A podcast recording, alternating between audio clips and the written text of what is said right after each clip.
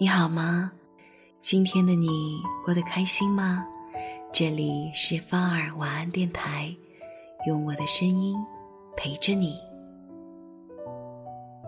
人生路上，人山人海，人来人往，我们总会遇到形形色色的人，可并不是所有人都能相见如故，总会遇到很多讨厌的人。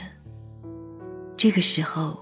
如果我们与讨厌的人纠缠，不仅耗费精力，也有可能伤及身体。叔本华曾说：“针对别人的行为动怒，就像人跟一块石头大发脾气，是同等的愚蠢。”看不惯别人，其实就是变相的在惩罚自己。别讨厌一个人了，太贵。讨厌一个人，伤心伤神。电视剧《错恨》里的主角赵燕子，一生都生活在对身边的人讨厌中。赵燕子的丈夫早些年因为一场意外，不幸去世，这让她瞬间失去了依靠，需要拉扯两个孩子，还要在厂里继续工作。她也因此性情大变。在工作上总是不顺心，不仅丢了标兵，连房子也没分到。别人都涨了工资，唯独他的工资一直涨不了。他认为，这一切都是田厂长故意在整他，整日里对田厂长没有好脸色，每次见面就使劲的骂人家。可是他再怎么骂，人家田厂长。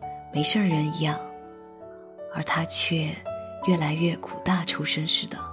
后来，田厂长的闺女兜兜转转嫁给了他的儿子，他就把这份厌恶转嫁到田厂长的闺女身上，对这个儿媳妇又是讽刺又是挖苦，一天消停日子也不让人过。在他的眼里，儿子不孝，娶了冤家的女儿。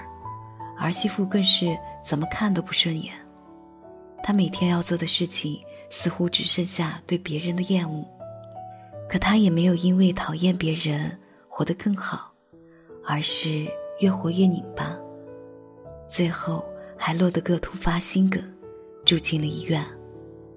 若不是赵燕子自己想不开，把对别人的讨厌当成日常，浸透进自己的骨子里。也不会既毁了心情，也伤了自己的身体。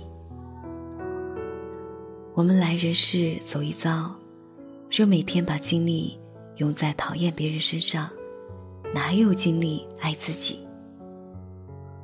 网上有这么一句话：不是所有的鱼都会生活在同一片海洋里，不是所有的人都能满足我们的三观。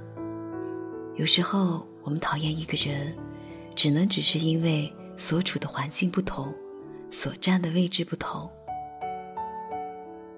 经历的越多，越能发现，哪怕是有再大的深仇大恨，也没必要用尽全力去讨厌一个人，因为讨厌一个人的代价实在是太大了。其实，再幸运的人，碰到的人和事。也不会都是刚刚好。大多数人都是在各种讨厌的人和事中，不断修炼自己，让自己蜕变成哪怕看不惯，也会坦然去接受。这不是一种低头示弱，而是对自己的一种成全。